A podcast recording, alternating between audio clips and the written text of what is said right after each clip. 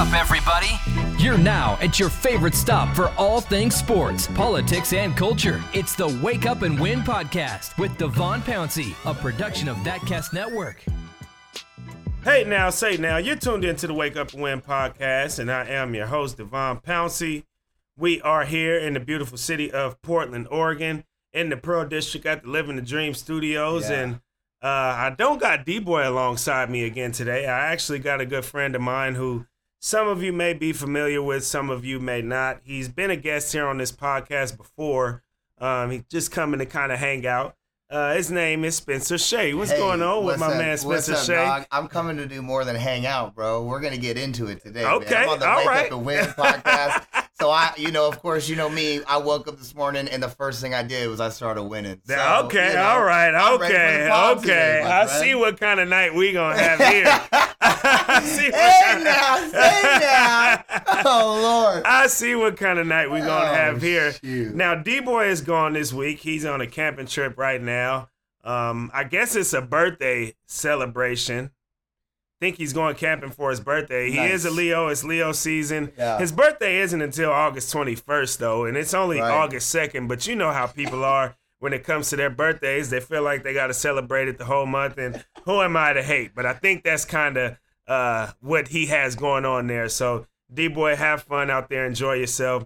Spliff, you got big shoes to fill, but you're here to fill them. Oh, I'm ready, bro. But um, we got plenty of content we'll get into today. Will you're a Portland Trailblazer fan? We're here in the city of Portland. CJ just got a nice deal, nice extension. True. So we'll get into a little bit of Blazers and NBA today. Cool. Um, you are also actually one of the better musical performers that I've ever seen, Oh, or man. vocalists especially. Thank you, bro. You're definitely a great music performer. You're somebody who I respect when it comes to your musical mind, your Word. musical talent. And so we're going to talk a little bit of music today, too, here on the podcast. Oh, yeah, there's a lot to talk I thoroughly enjoy music myself. There's a lot of music that's recently been released. Yeah. And I kind of want to hear your take on that as well. And we'll talk about some other things, too. But I want to start off with something that I usually don't start off with. And quite frankly, I probably could be criticized for my lack of covering these types of things. And that is the four women on the Portland Thorns soccer team that were honored just two days ago on Wednesday, I believe it was. Wait, is this- Wednesday are these morning. the same? Are these the same uh, women uh, on the Thorns that also just won gold with the United Same States? women. holding it all the way down for USA. Same S- four women. I, I thought it was. I thought it was. You Devon. got you got checking. you got Tobin Heath, you got Adrianna Franch, you've got Lindsey Horan, and you also have Emily Sonnett. Uh. Those four women, they play for the Portland Thorns women's soccer team. They were also a part of the U.S. women's national team that just went out and won a World Cup in France. Many of you, I'm sure, have probably not only heard about the success that that team, that national team had on the field, but also kind of the the the I don't even want to call it ruckus because that might be used in a negative light, but just kind of the disruption that they caused off the field that I think was a positive disruption. Sometimes you need disruptive behavior, especially in certain climates, and I think those women did a beautiful job in disrupting the current climate that we have today by speaking their piece, uh, by speaking their piece, excuse me, politically and kind of fighting for equal pay and Right. actually having the action on the field and the results on the field to back up the disruption that they made off of the field. I admire them for that, honestly, using their platforms for being able to do so. So shout out to all the women that were on that team. But the reason in particular I want to shout out the women on the Thorns is because for one, we're here. We live in Portland. For two, I was actually able to go to City Hall this past Wednesday when those four women were honored by the mayor, and they actually got the highest honor that you can get in City Hall. July 2019 is now considered Portland Thorns FC month. Uh, Thanks to those women, nice. for sure. They were the highlight, and they were the four women that represented the Thorns there. But also the success that the Portland Thorns have had across women's sports. They've broken, uh, they've broken many viewership records. They've broken sure. several different records across women's sports as a whole. So it is Portland Thorns FC month, but in collaboration to what those four women were able to to participate in, being able to go out and win a U.S. Women's Soccer so, uh, Soccer World Cup, they were the ones who were honored and celebrated on behalf of the Portland Thorns this past week. And so it was just really good to be able to be there, see all the support. Um, usually I'm actually in City Hall because I do a lot of political and social type of work here in the city. Um, I'm not a social worker by any means, but what I mean is I do a lot of political work and I cover a lot of social issues here in the city. Um, and I'm, you know, I got the Portland Street Response deal going on with Street Roots, and we're kind of helping propel that. And obviously, I've talked about it here on this podcast. Mayor Ted Wheeler, um, he he allotted a half a million dollars to Portland Street Response, which was something that was created via our journalism at Street Roots. So I'm in City Hall often, meeting with the mayor's office, meeting with city commissioners. I talked about kind of our connection with Jo Ann Hardesty on last episode. So usually when I'm at City Hall, it's for my actual work and things that I have to do um, because that's the type of work that I do. But to be able to go to City Hall and kind of witness and experience that history, see those women receive the highest honor amongst everything that they're going through off the field, fighting for equal pay. All four of those women in particular are part of that lawsuit against FIFA that's fighting for equal pay. So to see them honored and respected at a political level in a political type of environment was really was really really dope. And who's to say I might be interviewing one of those women here sooner or later. It's no guarantees. I don't want to put too much on it, but there's a possibility that I can end up interviewing one of those women here in the near future. So it was great for me, even from a journalist perspective, to be able to kind of cover that and now I have that experience to be able to use as context if the time does come where I interview one, two, three, or all four of those women. So it was just a great experience. And like I said, I don't cover women's sports enough here on this podcast. Mm. I think the biggest reason to that is because there's no women here. Whoa, shots no, fired. No, it's no shots fired. it's just me and D Boy week to week. We're not women. No, yeah, you're so right. So who are we to we and that's not to and say you got me on here. I'm just like, now I got I you, another man here, here another man. Maybe we got some to- toxic masculinity going on here well, that we need to call ourselves out on right about maybe now. That's but real, and you know what? Maybe your listeners, Devon, they should call you out and give you some people to come on this pod, some some women to come on this pod who are killing it in the game, as so many of them are. I'm not opposed let's, to that. Let's do it. Let's let's rally and let's get a bunch of women on. Dude, you got you got to you got to come correct. Man, I'm not opposed to that. Here are great. I'm not opposed know, to that. I can definitely do better at it, but but but I'm not gonna just throw myself all the way under the bus here because I do still cover women's sports just in a different way.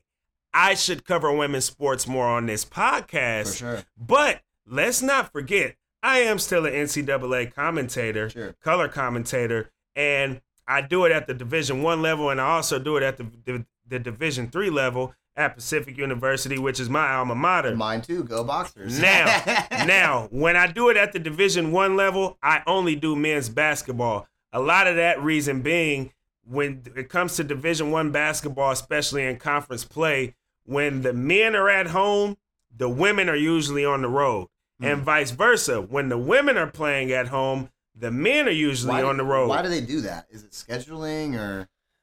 I mean, is logistics? I think uh, I don't know. Actually, I mean, it, I think part of it is scheduling. Um, I think other parts of it is they just want to treat the game bigger because when you do more like Pacific University does, which I was just getting ready to get to, um, where the men and women they play back to back. So right. you got the women's game, just as an example, you got the women's game at 6 p.m. and the men's game at 8 p.m. And that's where I was going to say I do cover women's basketball because when I commentate for Pacific University, I commentate the women's game the first game. and then the men's yeah, game. I don't just show up for the men's game. Well, like dude. I do both. But that does still feel kind of like high schoolish, like junior varsity, sure, varsity. Sure. I think when it comes to I think when it comes to like the division 1 level, a lot of it probably has to do more so with like TV deals because right. these games are televised right. now. You're not going to take you're not going to televise back to back the same two women's programs right. and the same two men's programs mm. playing against each other. you're going to be more selective when it comes to what games you want to televise at the Division One level when it comes to men's Yeah. and when it comes to women. So, like for example, I- at Portland State, I commentate for television Sure. straight up. For Pacific, it's live streaming. Sure. It's a complete difference. Right. Spots are different. Like it's just a live streaming of the game. Where for Portland State, we got commercial breaks. We got we got more elements to the broadcast right. um, that comes into play Type. than I do at I see what Pacific. University. So I think that's probably more or less Sure. the reason why you kind of have the Division One level, which you will see more on television, having one team on the road and one team at home, as opposed to both teams playing playing on the same night back to back after each other. So. I'm gonna give myself a little bit of credit as somebody that does cover women's sports. For sure. I am going to give myself that Got credit, to. but I can challenge myself on this podcast that focuses on kind of that sports, politics, and culture inter- intersectionality. I can figure out a way to include women more. And that's also not to say that I haven't had great women as guests on this podcast before. I've had Malika Andrews on the very first podcast, the inaugural episode yeah. that we had. I had Malika Andrews, who you now pretty much see daily, if not, I mean, at Shouts least a couple times a week Malika, on man. She is- ESPN. she's ripping it up. You're right gonna now, see her at least a couple over. times a week on Yeah. ESPN. Yeah.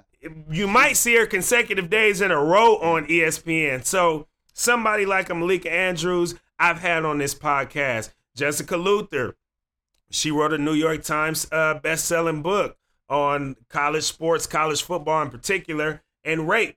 And so, you know, with that, I've had her as a guest on this podcast. Jacqueline Keeler. She's talked about Native American mascotry. She's from right here out of Portland. So I would, if I were y'all, go back and listen to those episodes because I think they were great, episodes, episodes. But I can do better. Nonetheless. You know what? It's yeah, but it's not going to be hard because with all of these great women that are out here doing awesome things right around us and everywhere in the world, you are going to have plenty of people to choose from, and I'm excited to see the episodes that are going to come with some of those ladies. It's going to be dope. And like I said, even if it's not having those ladies on the podcast, it's just covering women more because Mm. they deserve the coverage. And I'm not one of those people of the ilk that Yeah. men's sports should only be covered because men are superior athletically to women. Yo, I'm I'm I'm I'm deeper than that when it comes and, to and sports. It's like you were saying, you were like, you know, that you, you know uh, that these four uh, women were honored at City Hall. Excuse me, sorry, and um, they just got done winning uh, uh, gold, and that World was Cup. the whole criticism. That was the whole criticism of that entire team. That whole week and, and the weeks leading up to it was, you know, how are they going to quote unquote deal with media distraction while trying to like you know advocate for the equal pay and the rights that they're out here trying to you know implement in our society while still competing at the very highest level yeah. ever in the world that's ever been seen because some people say that that was the best women's national team of all time which They i'm inclined to shit. agree with They did and what did they shit. do they came out and they and like it was nothing they won the cup they, they won the gold and then they're still coming around and they're right there you know s- standing tall and doing what you know they feel that they, they can no distractions seem to be For sure. And I'm just too studious of sports and I have too much experience in the world of sports to be so shallow, not to say that there's value within women's sports. Like Yeah, I'm not that dude. I'm not I would be entirely too shallow and I probably shouldn't even be behind the microphone if I'm one of those guys that sit here and and uh, argues or debates against women's sports and its value because men are quote unquote superior athletically and because of what the market dictates for men's sports as opposed to women's sports. I'm a little bit better than that, quite frankly. well I'm a little bit better than that. yeah i mean that's that, So- that's it's just I can find the gold, I can find the value in women's sports to support for one the things that they're fighting for most importantly, and for two, just really just about any element of sports because I'm into it that much and I know that the value does exist. Period. I'm just I'm glad that it's getting better every day because there are people that are trying to, you know, get the people who do talk like that uh, to stop talking like that. Like the WNBA All Star Game was just last week. I'm, Yeah. I'm pretty sure that I don't quote me on this, but I'm pretty sure it was like up there with one of the like most watched uh, All Star events for them Yeah. in their history, which is awesome. You know, Timing is everything too. Dude, timing women is- women are on fire. I guess it's a hot girl summer. Oh, shit. I'm not gonna take it there. I'm not Oh, gonna take it there. girl summer? Oh, That's a no. whole nother conversation that we can start having here on this podcast. And I don't want to go on that much of a tangent just yet. Maybe we'll get there, maybe we won't. Okay. But like I said, shout out to those women. It was great to be able to experience them be honored. Um, really the highest honor that you can possibly get at City Hall here in the city of Portland. So shout out to those amazing, talented, beautiful, courageous women for coming out and doing what they do daily and to be able to put themselves in position to have the platforms that they have. And then on top of that, expound on that platform and to be able to utilize that platform for things that are very necessary. Shout out to y'all. Out but now, but now, Spencer, I want to take it a different direction. I want to talk about your Portland Trailblazers Hey, City, and the man. big deal that they just made this week, Yeah. extending CJ McCollum's contract, three Yeah. years, $100 million. They gave him the whole bag. Congratulations to the brother. Yeah, absolutely, absolutely. He deserves that kind of money, bro. He Oh does. yeah, one hundred percent. And and this is what I was thinking about. It's like, and you, you tell me if I'm wrong here, but it's basically like with that extension and just signing uh, Dame to an extension as well. Terry Stotts got the extension on the contract. Uh, I think Neil Olshey and that whole organization, excuse my language, but put, their proverbial nuts on the table here and basically said, I'll bet you $100 million that the Portland Trailblazers are going to win a championship in the next three to four years. And I'm inclined to agree with them. I'm putting it down on wax right now. I think that in three to four years, you and me are going to be standing in the middle of downtown Portland in a parade after we won a championship. Here's what That's- I'll say. That's, that's my prediction. Here's right what now. I'll say. First off, easier said than done.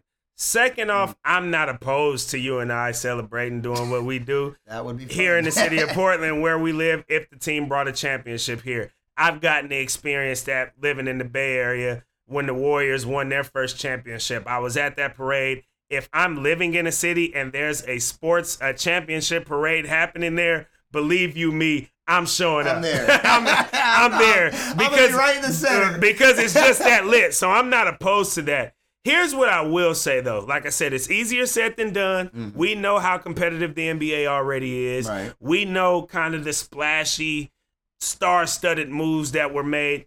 Um, not just in free agency, but if we expound a little bit further in off this off season. Right. Um, great draft class that, or potentially a great dra- great draft class. We On really don't know. On paper, you got Zion Williamson, who's Ja Morant. very hyped. John Morant. You, RJ Barrett. got I mean, you got a pretty hyped draft class Yeah. coming in, and then obviously we know a lot of the shuffles that were made amongst stars in this league as well. But here's where I can agree with you to an extent. I am somebody that is of the belief, as of right now, until proven otherwise, that so far it's been a very glittery summer. It's been a very glittery offseason. By that I mean, we've seen and we've heard time and again the arguments made in favor of this offseason and this free agency being the wildest, craziest, dopest offseason ever ever for a plethora of reasons that I probably shouldn't even name because many of you already know what's going on in the NBA and what's went on within the last month or two in the NBA. So I'm not even gonna dig too deep move for move, but we know there was a lot of glittery moves that were made that look real, real shiny for certain teams, i.e., the Los Angeles Clippers, the LA Lakers, the Houston Rockets. I mean, the list goes the Brooklyn, yeah. Nets. The list Yeah, goes on. That Boston somewhere. Celtics was able to get Kemba Walker. We've talked about here that here on this podcast already. So if you want to hear about moves that have been made in the offseason, just go listen back to the last few episodes because we've talked about it as things have happened. But the reason why that I'm saying that this offseason has been very glittery is because we don't know what these guys are going to produce come mid October. We don't know what's going to work and what's not going to work. We don't know who's going to be healthy and who's not going to be healthy. And I don't even really want to lean on the health discussion even more so than I just want to lean on the pure basketball discussion, the pure chemistry discussion. What we do have proof of is the success of a CJ McCollum and Damian Lillard playing together. I think they've been to six or seven straight postseasons. They're continuing to get better. They just made it to the Western Conference Finals for the first time in 20 years. That is just a step away from being in the NBA Finals. So I get what you were saying there. I think you still had a little fandom in you that came out, but I'm okay with that. I'm okay with that. No, you're a man, Blazer I fan never- and you're here. I never, But- I never exercise homerism, bro. Come but, on, man. But but what I'm saying is, I think of the Portland Trailblazers essentially keeping their core, making a few different moves that I think actually made them better, but keeping their core that's already been successful. I think about a team like the Denver Nuggets, who's Mm. keeping their core and have already been successful. Right. Hell, I think about a team like the Golden State Warriors, who I think more so than people are giving them credit for, is keeping their core because you still have the three All Stars that you started with that got you Right. and turned you into this dynasty. Yeah. But I think we just all kind of got sidetracked by, rightfully so too, by such a mega basketball Right. player and Kevin Durant coming to play for Golden State. Yeah, I understand Iggy and Livingston and guys are gone, but role players come and go. But as far as that core of three guys that got this thing started with this Mm-hmm. Warrior dynasty, Steph Curry, Klay Thompson, Draymond Green, they're still Oh, there. And they still added another all-star to that team. And I think Young gun. and I think the difference with them adding a star, which could also be a quote unquote glittery move that's different from these other teams adding these stars, is that this team is already used to playing with three and four stars on the team on the team. So I think it's going to be a lot easier for them to adjust to than these other cats that are trying to kind of ride a wave of stars joining forces because it hasn't really worked. Dame hey. shot OKC Hey, out of out of bro. everything. Like mean, like destroyed that whole franchise. destroyed that whole like most of them Oh, don't man. work. Harden Yeah. and Chris Paul, that was a star tandem. Yeah, not yeah. didn't work. I Dude, mean, we saw Boogie and Anthony Davis before. Didn't work. Chemistry is only valuable if it's good chemistry. Like you can put pieces together, mismatch, but if it doesn't blend, if they don't work well together, then it's not good. You know, So no that's- matter what star power you have in the world. Exactly. And so I, I agree with you there. I think that chemistry, I think chemistry could be like a like a low key like big storyline that's going to be played out in this regular season and the postseason because you know Klay was saying it too. I think he was just saying it the other day. Uh, you know, for people to count Golden State out is miscalculation, and it's like, well, duh. Draymond looked the best that he's ever looked in his life playing basketball over this finals, Yeah. even though they lost. yeah. Klay Thompson coming off an injury, but I mean, it's Klay. He's whenever he's Yeah. gonna be, re- whenever he can walk, he's gonna be playing ball. For sure. And Steph Curry is Steph Curry. But here's the deal, bro. It's like, you know, you gotta have. It's it's a little bit bigger than basketball when it comes to winning shit, man. And you Tell have, me more. you have to have all of the pieces of the organization and what the organization touches to come together on like the same wave. Golden State and the city of San Francisco and Oakland, respectively, and really the whole Bay, they know how to come together down to the the the bartenders and the cooks and Yeah, the yeah, yeah, yeah, yeah. I mean, everybody in the city has to be on that same vibe. That's interesting you say that because we talk about the culture and the aura of many things, especially, you know, when D Boy is here, that he and I do professionally. Right. Um, I talked about it when I this this last season. It was my first year covering Portland State. Every game that I covered at Portland State, they won this year. I gave myself a little bit of credit for that. And even when I'm on the broadcast, I remember a weekend in particular, Portland State had two home games. They had a Thursday night game and a Saturday night game. They had this new beautiful pavilion. In between those games, Nike, obviously we know Portland is the, the, the, Nike town. the. Metro is yeah, it's, I got it's Nike USA. right now. I got it's Adidas Nike USA right out though, here. so- It's, yeah, same, same. You know. It's Nike USA out here. The time it is. headquarters are here. But but it was a game like it was a weekend. Like I said, they had a Thursday night game and a Saturday night game. In between those games was sneaker ball. Nike every year does sneaker ball. This Right. year they had Wale come perform Yeah, at sneaker right. ball. I heard he killed. That too. was on a Friday night. And one thing that I made sure to mention in the pregame show of Saturday Saturday night's game that followed a Friday night that Wale was there, and before that a Thursday night that Portland State had also won. I made sure to make mention that the aura and the culture, the cultural kind of influence and the energy that was already in the building was going to help Portland State also win that Saturday night game because it had already been so lit in the pavilion the Mhm. last couple days with them coming off of a win. Then you have this big sneaker ball event, and now we're back here Saturday night for a game. I think that that was an added element, and sure enough, they won. Obviously, D Boy making a Blazers song this year. You witnessed it with us. We were down there, him performing. You was Oh, on stage, was on stage performing rocking. in front of thousands of fans. Yeah, yeah. Like, like all of that, I think is included. So I think Dude, that's a very interesting point that you it- make there. bro. That's what it takes, man. And you know me, man. I'm out in these streets all over. I play the music. I do my music thing. I play all over the city. I'm always, you know, trying to stay connected with my community. I cook at various restaurants. I, I have a passion for cooking, and you know, I sort of bread, butter my bread a little bit with Right. with cooking in, in, in restaurants. And you know, I, I notice it, man. Like, um, it, you know, it's it requires everybody to be on a vibe, and like you have to kind of, as a city, everybody's got to give a little bit of yourself Yeah. to this cause or like this pursuit, the goal, you know. And I and I'm telling you, man, Portland is is we're gonna do it. Where the wave is is cresting, is rising right now, and I promise you it'll crest.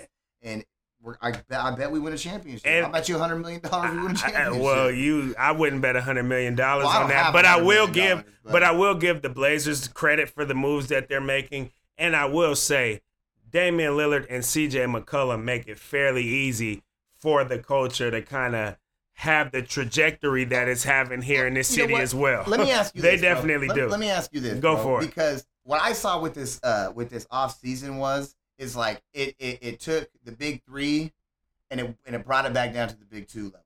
Everyone's paired up, right? Mhm. So, with chemistry aside, I mean, or I mean, with chemistry being taken into account, think about all the big twos that you have now: Ben Simmons, Joel Embiid. Okay.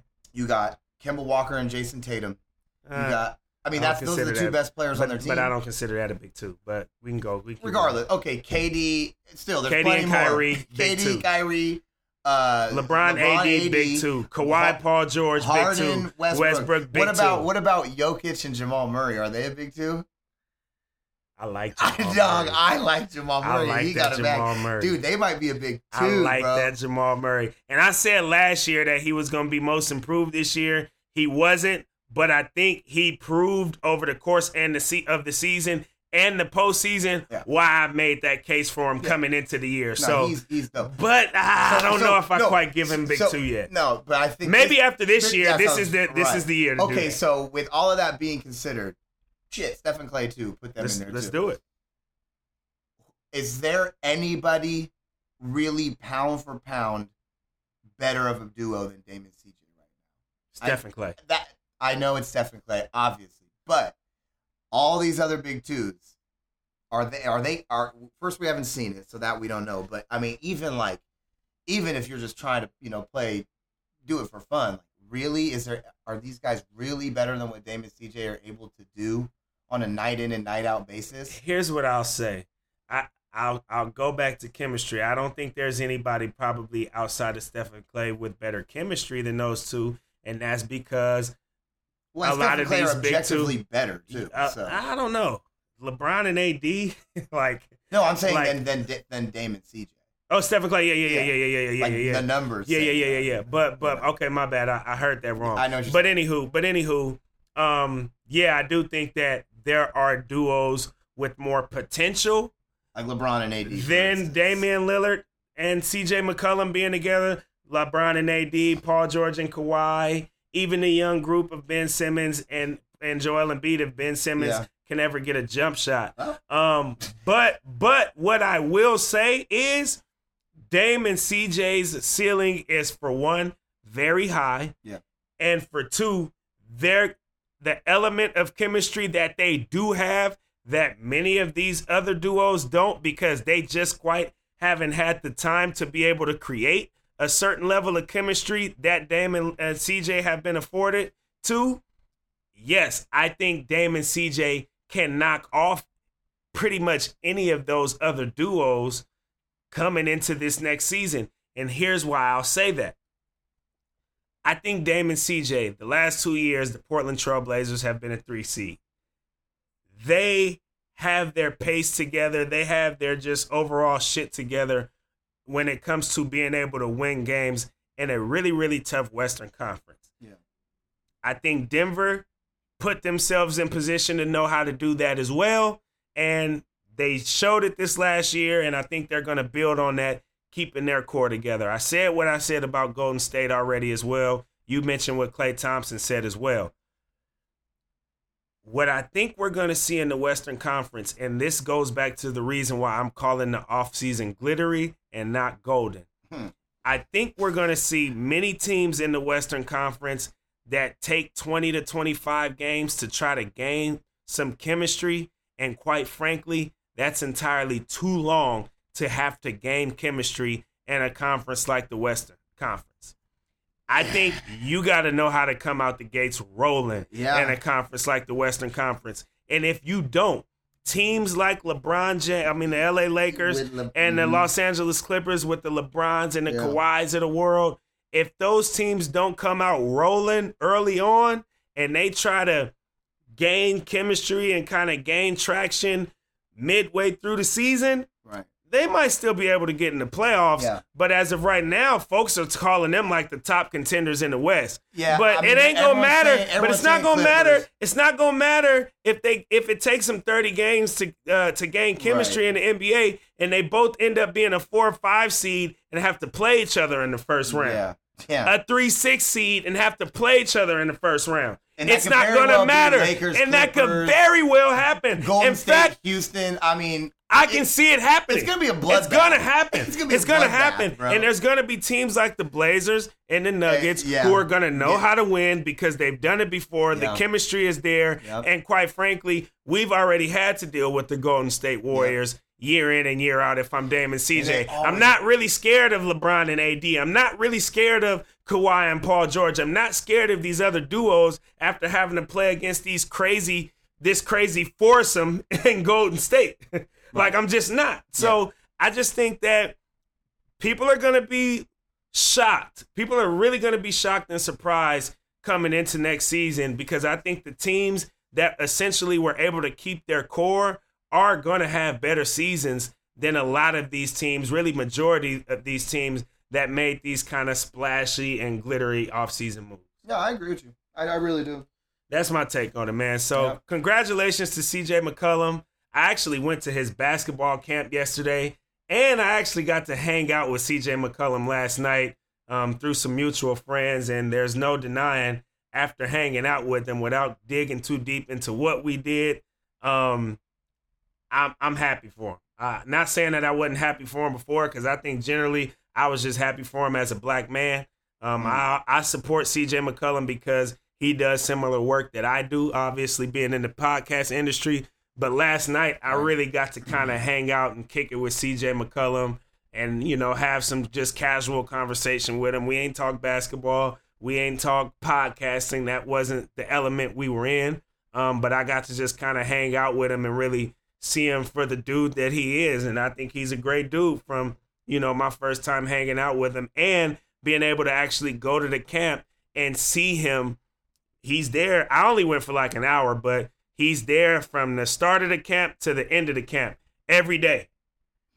And I know that means a lot because I can recall a kids' camp that I went to, and fuck it, I'm gonna call him out for it. Mike Bibby, to be exact, when he played for the Sacramento Kings. And I went to a Mike Bibby camp for a week, and we saw him for all of 30 minutes that week. And now it's to come in, talk for 10 minutes, take pictures for 20 minutes, and we didn't see him the rest of the week. It was other people running the camp. Whereas CJ McCollum, I got to see him be there all day. Well, while I was there, but I know he's been there all day, each day this week, supporting those kids. I know Damian Lillard does the same thing, which is why I said they make it easy for the culture of Portland, the city of Portland, the fans of Portland To to, kind of get behind them Yeah. to give them a trajectory to be great. Hell yeah, and they got paid, and, and we're and, and Portland, Portland said, "Yeah, those are our guys, bro. There you Like, go. We're, we rolling with them. There Like, you go. We're all rolling together here. I- that's I- that's what Portland said. Like, fuck it, we're coming at you. I'm You not know? mad at it. I'm not mad at it. Next up, Spencer, let's talk a little bit of music, man. Like I said, you you're a connoisseur in my eyes, so and I think I do pretty decent at being able to discuss it. Um, so yeah, we're gonna talk a little bit of music next. Keep it locked. It's the Wake Up and Win podcast with Devon Pouncey. Keep it locked, folks, as we continue to give you a winning formula. It's the Wake Up and Win podcast. Visit thatcast.com for more great content on Thatcast Network. So Spencer, Mm-hmm. I've gotten to see you time and again perform around here in the city of Portland. And quite frankly, I think you're a great performer. Well, thanks, bro. Um, something a fun fact that a lot of people may not know here on this podcast, but when I was in college, I did a campus radio show, and at the time, I was playing ball, so I kind of had the mentality of it was kind of an old school mentality that athletes had. I don't think it's the same case anymore, but kind of that old school mentality where when it came to being an actual athlete, you you were skeptical about the media. You didn't necessarily befriend the media. Some did, and I think some were successful with it. And there was a blueprint kind of laid out over time that led to now this kind of meshing of at athletes becoming media members, owning their own media platforms, etc., cetera, et cetera, being willing to kind of talk to media and being more open with media, just all of that. Like I think there's been a growth there. yeah, I agree. But at this time, it was maybe five, six years ago now. mm-hmm. You know, when I was playing ball, even though I was a general media major, I kept ball and media kind of separate. So what I did was, I played basketball. Boom, that was all fine and dandy. But I also had a campus radio show that was called Vibing with Pounds. Vibing with pounds, and it was I a remember hip-hop- that, bro. yeah. oh, we used to get down, We bro. used to get down. Yeah, that's right. I we was used to get too. down. Yeah, I was there, yeah. bro. It was a, rolling in there. it was a hip hop radio Yeah, show, was tight. and I didn't touch sports. All I did No, was discuss hip hop, spun tunes, Yeah. talked about you know That's current right. events that were happening within hip hop. And see, at that time, I was starting running my little uh, Wayback Entertainment, Right, which is like uh, it was, I just basically put music, musicians and DJs in various bars on contract. So because I had a bunch of gear, right, I was able to be like, okay, boom, boom, I'll just put all my stuff in here, and I can charge you a reduced rate. So then you're not like you become sort of partially liable, really. right. You know right, what I mean? Right. uh, for the gear. And then I had so many friends that were great musicians, and you know, I I gig all over the place in Portland, and I play. You know, I'm a singer. You can't be everywhere at once, right? and you DJ. right, and to get and, and to try to make as much money off of the gear that I had, I was like, well, I could just get my friends in. And then I was introduced. We Devon and I were introduced through a mutual friend. Shouts to Rob, actually. Shouts My to boy Rob, Rob. Morris, Pacific Rob University. Morris, baby. Yeah, Pacific. And so then, uh, yeah, we started DJing, and, and Yeah, you you were the person that got me DJing, Yeah. and I still DJ from time to time Dude, now. you get more gigs than me, DJ. I, I kind of I'm do like, now. Bro. I kind of do now. I'm DJing weddings and shit Yeah, now. yeah. I KJ every Tuesday night at a spot in Beaverton. Like I, I, I definitely get gigs now. Yeah. But you were the person. You put me in billiards in Forest Grove, Oregon, a little up, pool bro. hall. And I would come in there and I would DJ. I would shout out to billiards, dog. I think it's out of business now. Oh, no, they're But coming back. I- they- I are they the- coming back? the- the okay, because I, yeah. I, I drove by, man, and it, it, I- it- it looked like it. it's stripped like, from the uh-uh. inside out. I I'm mean, it like- looked like it's a lot of work being done, but I don't know if it's a new owner. It is. I don't really know what's It's going on, owner. but It- okay. It's been, it's been the ownership has changed hands. That's Got you, got you. Well, shout out to Billiards, Yeah, but sure. yeah, that was my first time ever DJing, and I used your gear. Yeah. and and that was what I did in college. That was one of my hustles in college. It was a way that I was able to make money because we Yeah. all know NCAA players are broke as shit anyway, which is why we got so much to say about this billion dollar industry not paying us. But we've had that conversation before, and I wouldn't be surprised if we have it again. We just won't have it right now. But that was one of my side hustles was Yeah, DJing, at the local bar, man. And Yeah. I used to be able to bring the whole campus out, at least the folks that were over 21, juniors and seniors, things of that sort. Was bring like- the whole campus out, and we used to we used to have it going on out there. so. Spencer was the guy that introduced me to DJing. For those of you who don't know, Mm-hmm. which is why going back to the topic at hand, I value what he has to say when it comes to music. Sure. Now we're going to narrow it down to hip hop. Yeah.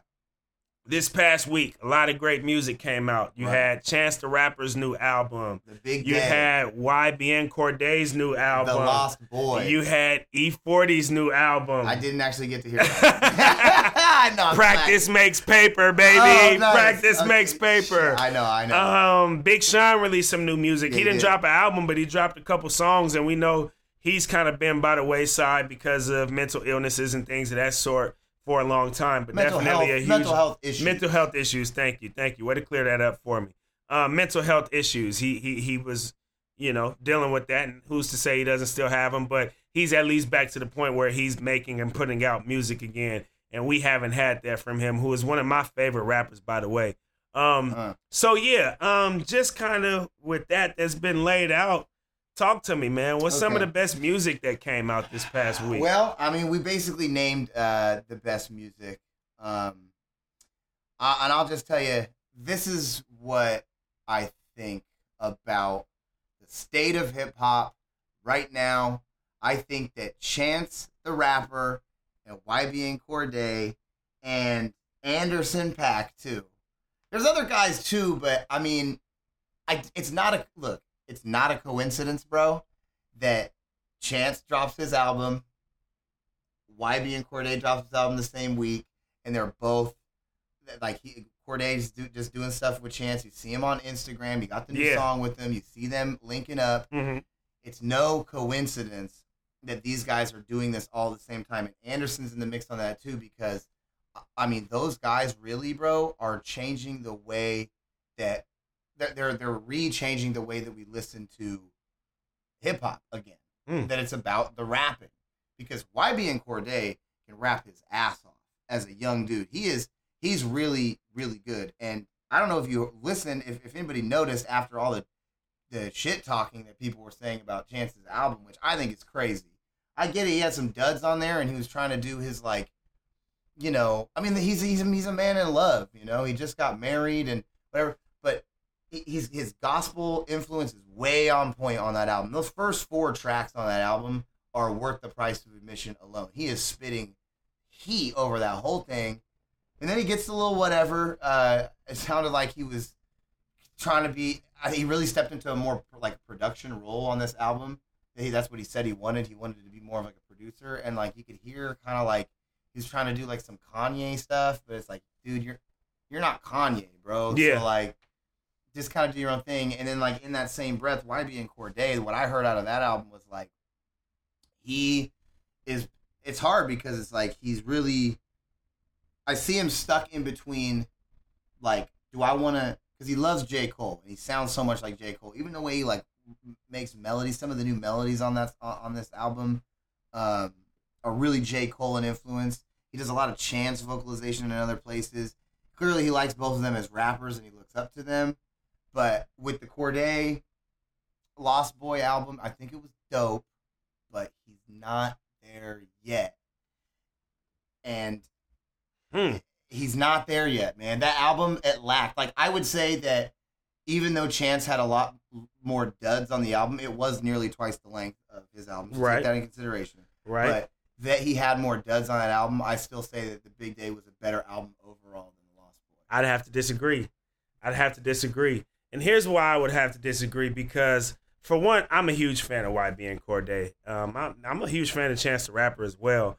But why I've been sold on YB and Cordae since he actually made that kind of rebuttal song. The J. Cole I don't even want to call it a diss, but he it was definitely a rebuttal to the 1985 record that J. Cole had, you know, kind of trying to put some of the young rappers and the young artists on game. Right. But I think that also is a part of the reason why I have to give YBN Cordae more credit and say that he had a better album than Chance the Rapper is because I don't think he had probably any duds at all. No, he did. so but, so even though but it was not even nearly as ambitious. but but here's the thing, even though Chance's album might have been twice the length, I think where Chance is at in his career in comparison to where YBN Cordae is in his career, Chance shouldn't really be dudding anymore.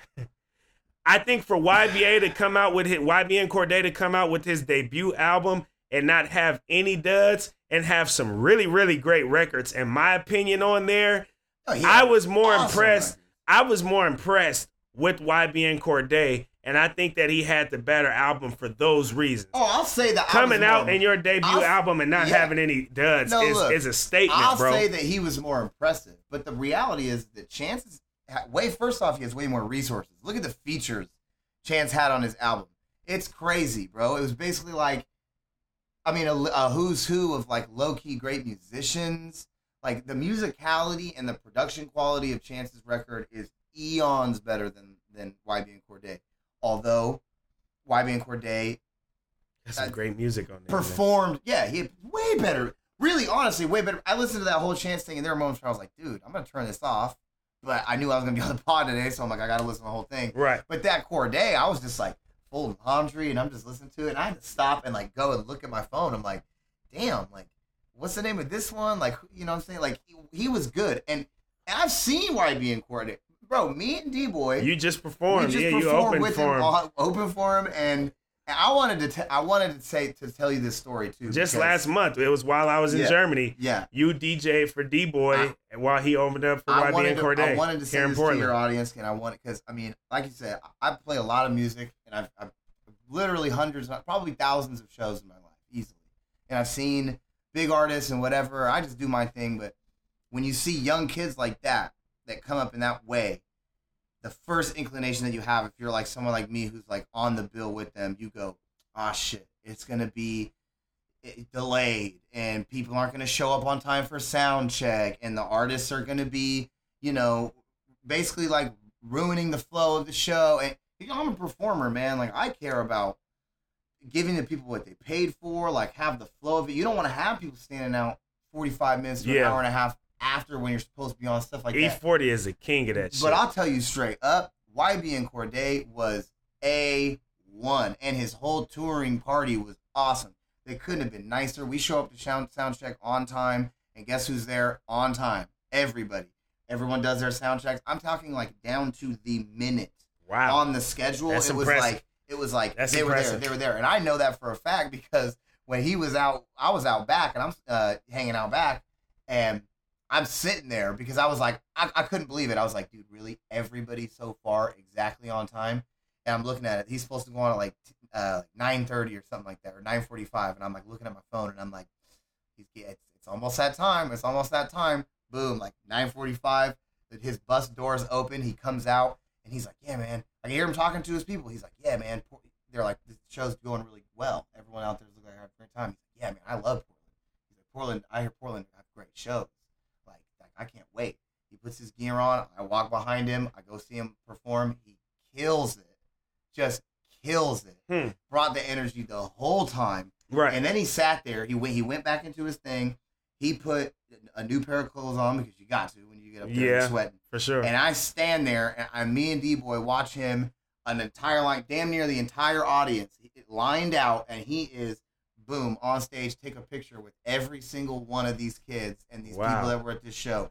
Every Wow. single every single kid that came up, he was like, "Hey man, what's your name? Nice to meet you. Oh, those are cool shoes. I love that shirt. Metallica, whatever." You know what I'm saying? I was like, "Bro, this kid could not be more professional." Yeah. Shook everyone's hands, like thanked the security. I was like, "Oh, that's what a star looks like." That's a star. That's a It was reach. He's reaching awesome, the people. bro. It was awesome. He's reaching dude. the people beyond just his was so phenomenal away. music. But I got a question though, because even though we might disagree on who had the better album, because I definitely think it was YB and Cordae, and I think a part of it also is that Anderson .Paak influence, who I've said on this podcast, I think has had the best album of the year up to this point. Easy. I think Easy that call. actually can change still, but um, it's enough new music enough out that I haven't heard enough of, but I'm listening to right now. But as of right now, Anderson still takes the cake. But Right. one thing I always say about Anderson, and I think you and I have had this discussion off air, I think Anderson is somebody who has an ear for music, and he's he's strategically becoming that Pharrell type of ear for music, that Terrace Martin type of ear for music. Well, he knows all those guys. He makes music with all them. Cats. Yeah, but beyond beyond just knowing and making music with all those cats, his last two albums, he's partnered up with Dr. Dre, who's known as like the best hip hop producer, producer, ever, super producer. Yeah. You know what I mean? Has has has has produced some of the biggest and hottest records, including some of his own. So I think Anderson is strategically putting himself in that sure. place, but and so Cordae and Cordae is very smart for connecting himself to Anderson in that way. And more, and and uh, just as importantly with Chance, bro. I'm telling you, Chance is a better musician. Chance has a unbelievable ear, and listening to that album, so does Cordae. It's pretty yeah, good. Yeah, he does. It's just he's younger, so if if anything, it's by default. Like really, Chance's album, I, I think it's one of those things that you got to go back and you got to listen to a couple of times because, like, when I, when I first heard the very first track off that album, because I was kicking it with a girl, um, and we were chilling in the room, and she plays that that album for me when it drops. And that first song, I was like, I, I can't listen to this right now. I was like, we have to turn this off because I'm gonna have to sit here and like devote myself to this album for a little bit. And I did that today, and there's a lot of great meritable musical stuff going on with Chance. I think he's a better rapper than YBN Cordae. I, I mean, I mean, he's a better musician and he's a better rapper. Chance I, had some hard body lines. I don't know if that. he's a better rapper. Did you listen to the shit he was? I don't know if I, I would give Bro, you. I would give you more. I would give there, you dog. more credit saying he's a better bars. musician then I would give you nah. credit saying a better rapper. P, Cordae can spit, dog. Bro, so can he can Chance. spit, dog. Chance, Cord- dude. Uh, if you I listen know. to those lyrics, but honestly, Cordae kind of got that like young, like still he's still in that like conscious, like some. Honestly, Cordae's great, but he has some corny ass lines too. I, Chance makes corny Chance lines. It's no, but yeah, Chance is, them, like, is a master of corny lines. I know. Yeah, that's, that's, what I'm saying. You can just see that that that Cordae is like I got it. He's probably listening to that album right now. How can I be like Chance? How can I be like Anderson? Because you can hear it. How I do want to ask you this though. I do want to ask you this because that was just last month. Well, now shit, it's August, so that was within the last couple of months. It right. was like mid June. Yeah. It's August second today. It was like mid June. Yeah. When y'all performed and opened up for YBN Cordae. I'm curious. I don't know if there's a strategy to this or not, and I think you might know as somebody who does music. Hmm. I would imagine that YBN Cordae was pretty close to done with his album at the time that he was on tour and y'all performed with him, right? Sure. With that being said, I think he knew his album was fire.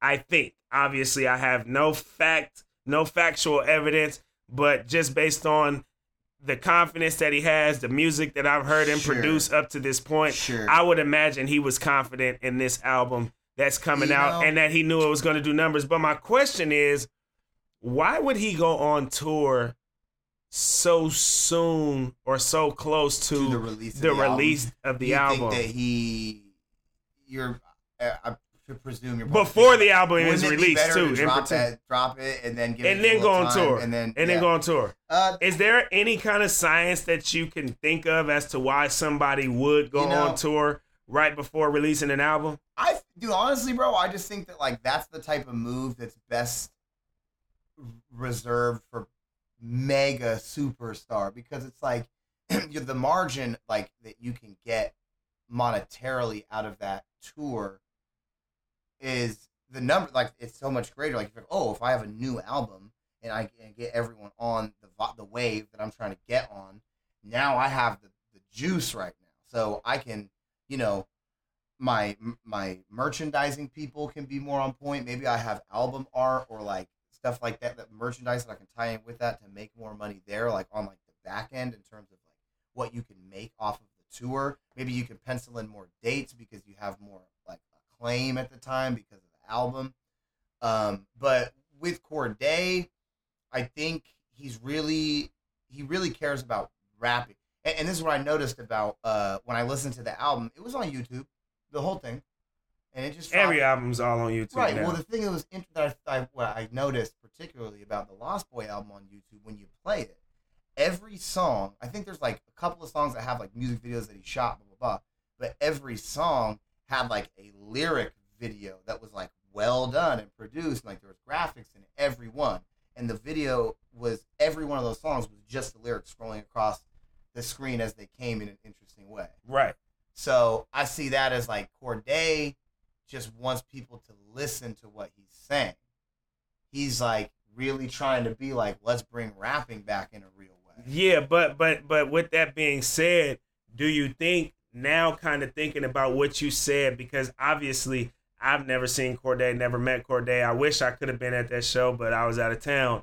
Um, but you were you were doing just fine where you. Oh yeah, at. yeah. I'm not. I'm not complaining. Yeah, yeah, I'm not complaining, but No, would've been I've been a fan sure, of Cordae bro. for the Yeah, last year plus. Like him. You put me on exactly. Like I, I've been a fan of Cordae, but now just kind of thinking deeper into it and knowing and hearing what you just said about YB and Cordae, maybe it was smarter for him. And hearing what you said about him wanting people to kind of be more alert when it comes to his rapping, his lyricism, and and all of that. His his his his his ability to be an orator, but as a as an artist. Right. Um, maybe it was smarter for him to go on tour first to get a direct connection with these people and have a connection and give them such a memorable moment in real life to where yeah in a month from now a month and a half from now this moment that i'm Ah. having with you this real moment that i'm having with you this real That's- connection that i'm having with you is going to make you more urgent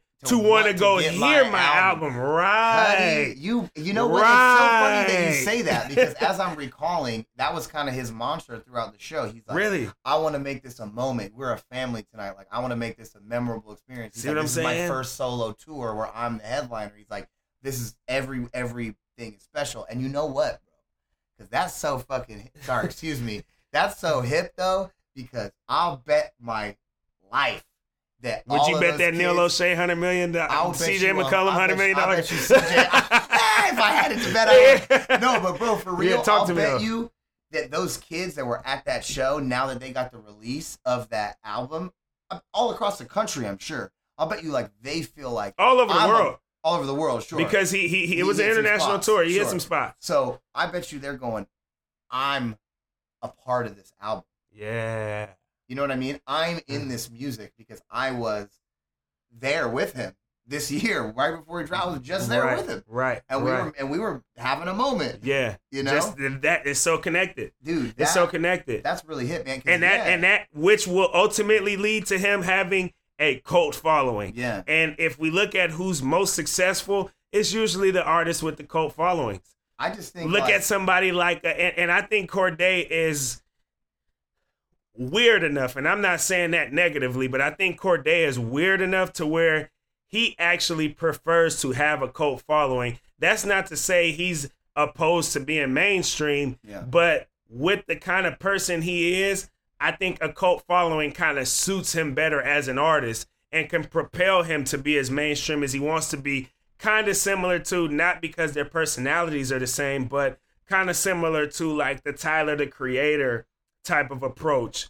Um, Ch- Chance the Rapper definitely had a cult Yeah, following. well, dude, I think the way that the Gambino, Child, is- Childish Gambino, But, Donald bro, Glover, he- see, more cult following with- That's why which propels you to mainstream in ways like no other. That's why he's looking at a guy like Chance because you're absolutely dead on, bro. That's the game. Like if you go in and you say, "All right, record studio, pay for my album," and then you're like, "Okay, well, why don't we sign with a contract while we're at it? All that money that we're about to pay you, oh yeah, you owe me that."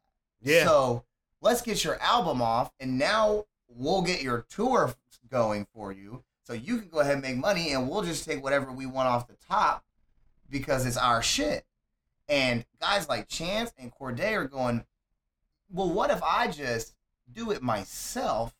And then when these people are buying my album straight from me, because I, you know, did the tour the right way. He was in a sprinter van, bro. That's Yeah. That's how you do it. That's that E40 That's that, independent that's that grind. independent grind. And- that's and how you do it. They I'm- rent a sprinter van out, and the homies are like, "I'll take care of this part. You take care of that part. Yeah. and let's go get it. I've done it. I'm That's how glad. you do it. I'm glad you brought up and now kind of that he, and now he- independent now- element. and now he's on Fallon. now he's on Fallon. Yeah, now he's on Jimmy that, Fallon. You know, Yeah, yeah. and yeah. he's got his album, and everybody's talking about it. Yeah. We're sitting here talking about it right now. bro. Yeah, But the the bottom line is, bro, and this is just what I've been seeing, man, and like I, I like a lot of people are getting getting down to it. Like the way to win in the game, in any game really that you're trying to play, whether you're like just working in a restaurant or you're trying to be a successful artist or whatever, like you just have to be like nice to people.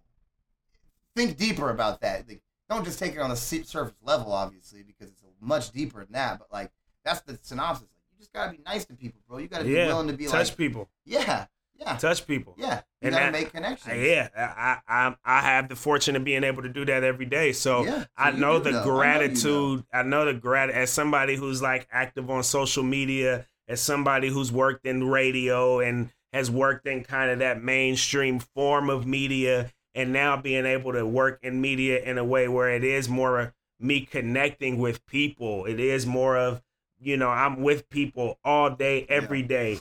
I- I- It's definitely a different element, and I think I'm kind of in a better place um mentally creatively because i do get to connect with these people Right. and it's growing me in a more organic way which i ultimately think kind of helps out all the way around especially as a content creator but most importantly as a human being but you mentioned kind of the independent and the cultist type of a feel and i do want to briefly talk about e40 before we end this Oh segment no. Um, I know you didn't hear the album. right. Mandatory.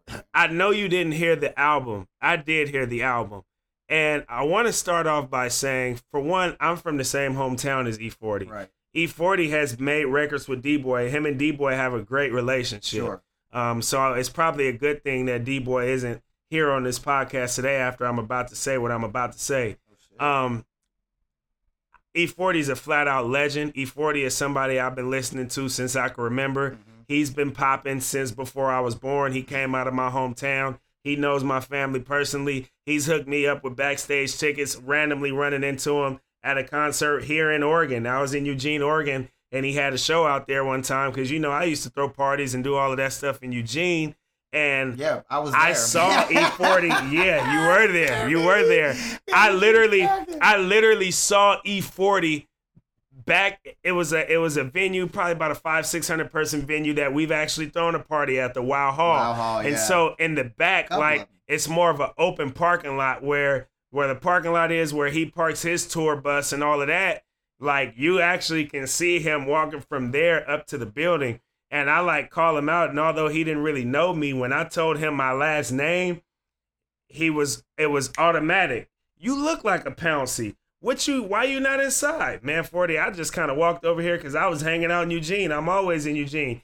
He took me in with him. I walked right in with E40. Backstage passes for me and my homies, and it, it was a good situation. It was real cool. Um, but what I'm about to say about E40, I, I just got to get it off my chest because E40 is an absolute legend, and I think E40 is also somebody that's underrated. Um, and E40 probably wouldn't feel the way that I feel, but without having any reflection of the album, I think it's time for E40 to one either retire What? or two slow it down a bit, What? a whole lot, about? Wait, slow it down a lot. Why, dude? I think E40 needs What? to retire or you think slow he's it down. washed? No, I That's haven't not- heard the album. I got. that's not what I'm saying at all. Hear this? Why? That's Why? that's not what I'm saying at all. Here's why. I think E40 has gotten himself to a point. He's vocal about it, and that, and that's not to say he puts a significant amount of merit into it, but he's vocal about why he may not be in particular conversations, or even if we want to take it a step further, why the region that he's from isn't in particular conversations, which is the Bay Area. Mm. In the Bay Area, people feel that sense of always having their culture kind of taken from them. People feel a sense that people take our culture, they run with it, and they have success with it. Here's where I think, here's why I think E40 needs to retire. E40 is at a point financially, uh, mentally, from a business standpoint, and flat out just at pure age. I think he's 53 years old or something like that. He's at a point where I feel like his time should be more spent in the younger generation of music growing the sport. growing the sport, Yeah. not being a competitor in the sport. And I'm saying growing the sport from an executive type of level I see what you're and saying. not necessarily from a competitive type of level. E40 had good songs on his album. E40 had Chris Brown on his album. He had Jeremiah on his album. He had G Easy on his album. Ty Dolla Sign on on his album. Yeah. He had he can get whoever he wants the, on the, an album. who's who of I don't artists. I don't think I don't think E40 necessarily has to prove himself in a way anymore where Yeah. he's going to get all of these dudes on an album. Mhm. I think he was trying to make a particular statement and like I said, none of this is a reflection of the music. I think a lot of this is a refre- as a reflection of where he stands in hip hop and where his region that he comes from stands in hip hop and how people feel coming from his region. Right. He feels like my way to connect and get our culture out there is to connect with all of the other bigger artists. But I think if he could do that outside of music and and and show it, kind of like what you see with a Jay-Z, how he's collaborating with Meek Mill, how he's obviously E40's no billionaire, but I think on a little bit of a smaller scale, but still a very big scale, E40 can make those similar kind of moves that's creating a different type of an impact and that'll ultimately allow this younger, fresher wave to be able to come up and grow the sport and do things the right way where the where the sport continues to grow. And now you have people that are somewhat kind of like descendants of you and it's noticeable. Because it's like if you're making an album and you got Rick Ross and all of these guys on your album it's almost like we're peers now. We're still peers in a way musically. But I don't think uh, E40 has a lot of peers in hip hop anymore. But I think a lot of the artists he had on his album, he's trying to kind of put them on or he's trying to prove a point by having them on his album when I think that he can collaborate with them in different ways and it will kind of show more of his influence and what he really means to the rap game Sure. than just his music. Cool. That's why I think E40 should retire. I just think that he has another level to take it, and I think that everybody has a place. And like I said, this is all opinion based. Sure. I think E40's place in the hip hop is not being cemented the way it should be because he's trying to prove through music still, and he's already done that, and he needs to just allow that to be. If he keeps trying to prove it through music, it might hurt some of the music that he's already had out there and proven himself with. Well, you know, um, I haven't heard the album. I agree that I, I think I agree. Like, I feel what you're saying. You know, E40 is focusing on music because shit, he just dropped an album not even that long ago. It was a double press. He got 28 songs on the album. and it's like he just keeps going and, and i think that I, th- I think what you're kind of saying is, that his his time at least as it pertains to his hip-hop legacy and and maybe even to be more successful in the game would be better spent at like the executive or production level Yes. instead of being because of what he's already accomplished in that. E40 is a legendary spitter in the game. For and he's a- sure. he's a, mother, he's a hustler, bro. He, Listen. he gets out there and does it. So, but but I'm just gonna say because you say whatever you want to do, but I am going to reserve my right to say that E40 should hang it up until I hear that album because I haven't heard it, so I can't I can't speak on it. And that's You know why I want to be very clear that I don't think me making that statement is a reflection of the album.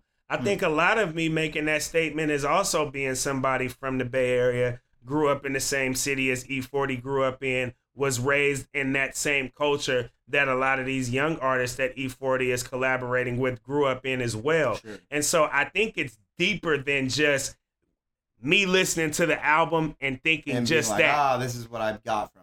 I, I think it's bigger than that. Sure. E40 is a guy who shouldn't have to, and I'm not even saying that he's doing it intentionally, Yeah. but I think it can be perceived that he wants to show he's still hot and he wants to kind of flex his muscle Yeah. by by rapping and making music with all the hot artists today.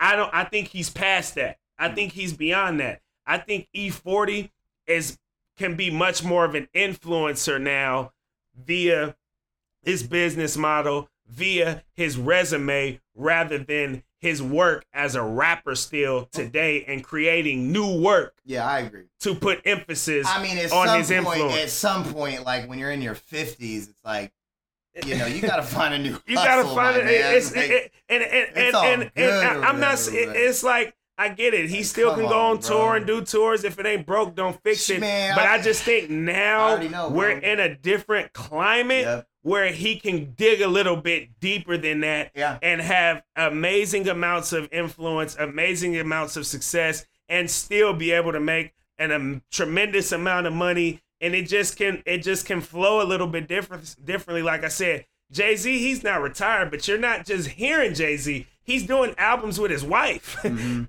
He right. might do a feature, a crazy ass feature on a Meek Mill record, but he's you're not good. i- i- he's exclusive as an artist. So, Yeah. like I said, even if retiring might be a little bit too harsh of a word, just become a little bit more exclusive. Hmm. Don't make a song with just artists out there because they're hot artists. Yeah. like, like No, become a little bit more exclusive. I, I'm down with that. I was actually just indirectly talking about this with my homeboy Chauncey. Shouts to Chauncey, but yeah, yeah I mean that's sort of it, the younger generation has got a lot to say, basically. You know, Cordae and Chance and everybody. So go listen to those albums. for sure. and And we're gonna close it out, folks, with the Take an L segment. So keep it locked. It's the Wake Up and Win podcast with Devon Pouncey. Keep it locked, folks, as we continue to give you a winning formula. It's the Wake Up and Win podcast. Visit thatcast.com for more great content on Thatcast Network. All right, ladies and gentlemen, last segment of the day. Y'all know what time it is. It is time to talk about who took an L this week. Um, I told Spencer I got to speak to him earlier this week when I knew D Boy wasn't gonna be able to record the podcast with me, and I told Spencer, "Yo, man, I got this segment, taking L's. You've been on the podcast before, and you've done a taking L before, so you already know what to do with it." So, Spencer, the floor is yours. Who you got taking an L this week? Okay, Taking a this, loss. This week on Taking L segment, I have the person that the, the who took an L this week is boxing. Boxing took an L this So week. the sport of boxing. the sport of boxing. Um, if I'm sure everyone, most people have heard, I'm a big fight fan myself, um, and I just wanted to say to talk a little bit about the late Maxim Dadashev, the boxer who died last Friday from, um, or I guess, or, or, uh, later last week from a fight on last Friday where he sustained um, head injuries to the point where he lost the fight and then he went slipped into a coma and unfortunately he passed away um, earlier this week. I, the the sport of boxing lost a you know great competitor in Maxim Dadashev. He was only 28 years old, so rest in peace to him. And um, there's a video that uh, surfaced on the internet, excuse me, um, this week of his coach Buddy McGirt in the corner the round before the final round of the fight, where it's it's just a really um, I, I, I suggest everyone to watch the video because here's Buddy McGirt, just a, a really a legend in the in the sport in terms of training, and he's you know just begging um, Maxim to let him stop the fight. Essentially, he's like, "Please, just let me stop the fight." And you know, the the, the guy was like, "I, I want to keep fighting," which is a, a pretty common response. Right.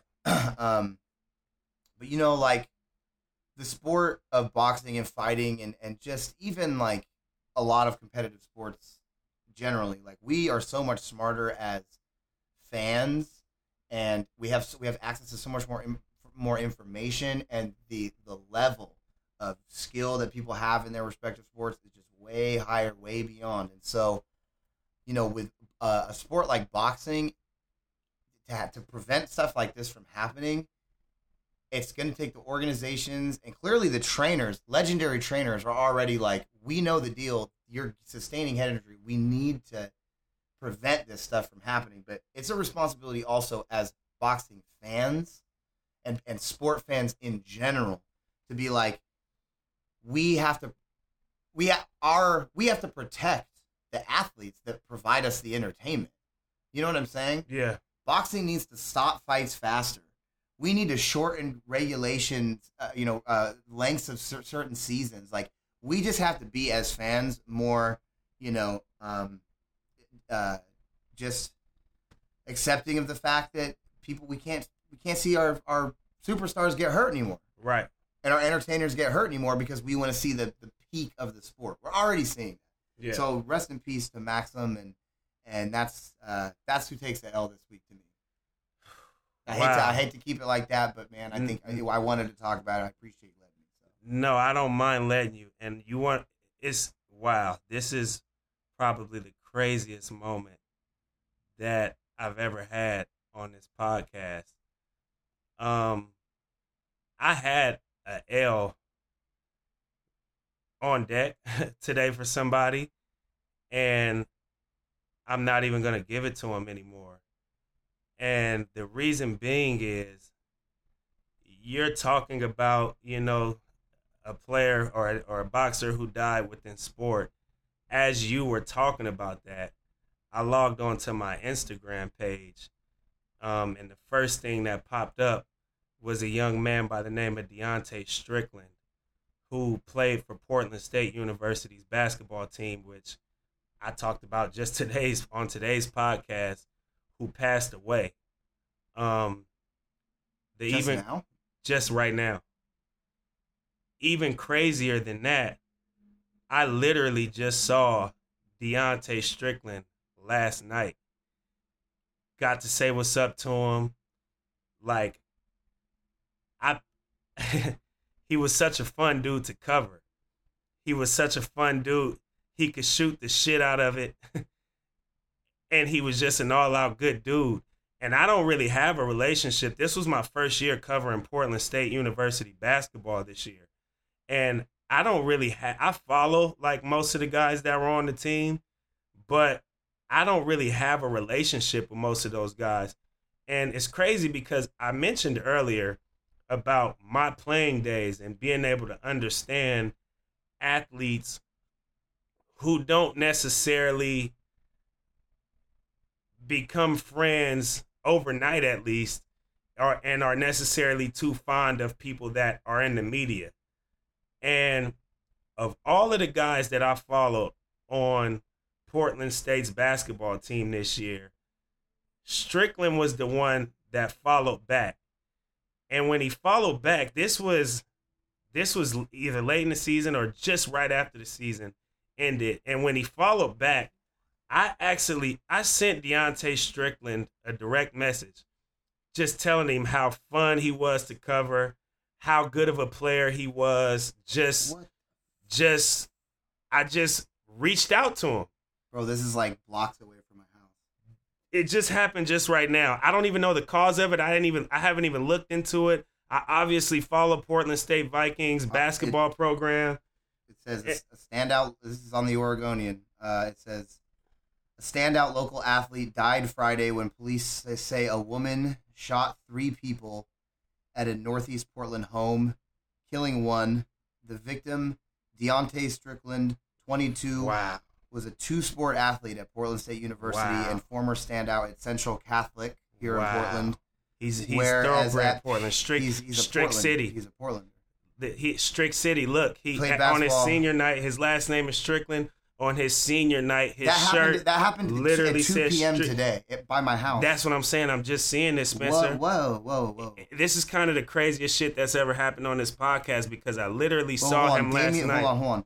Damian Strickland, who said he was an uncle to the victim, told the Oregonian Oregon Live that his niece, Tamina Strickland, shot and killed her brother, Deontay Strickland. He said Deontay's Wow. aunt and grandmother, both named Shirley, were also shot, one in the knee and in the back, and are at the hospital. Damian Strickland Wow. said his mother, the elder Shirley, was shot nine times, all in the pelvic and hip area. Doctors Wow. say she is expected to survive. There was also a four-year-old child present, but was uninjured. Um, Damian Strickland said he was told Deontay's last words were, "My sister shot me, and I don't want to die." Wow. I just saw him last night, Spencer. Literally last night. And we spoke. I've saw him several times since the season has ended. And every time that I've seen him, because of our interaction via social media and obviously he sees me post my clips or whatever at Portland State, and hell, he was a part of some of those highlights. If y'all want to go and watch, phenomenal player, hell of a shooter, super fun to cover. He was the player on that team that I had a connection with. Obviously, we ain't the best of friends. I just met him this year covering him, but it was always love. It was always respect, even as recent as last night. So, with that being said, I'm to just end the podcast on that note. Rest in peace to Deontay Strickland. Um, I will never forget. I truly mean this from the bottom of my heart. I don't know how long I'll be covering ball the way that I do. I don't know how long my media career is going to last. Hell, we don't even know when we're going to take our last breath.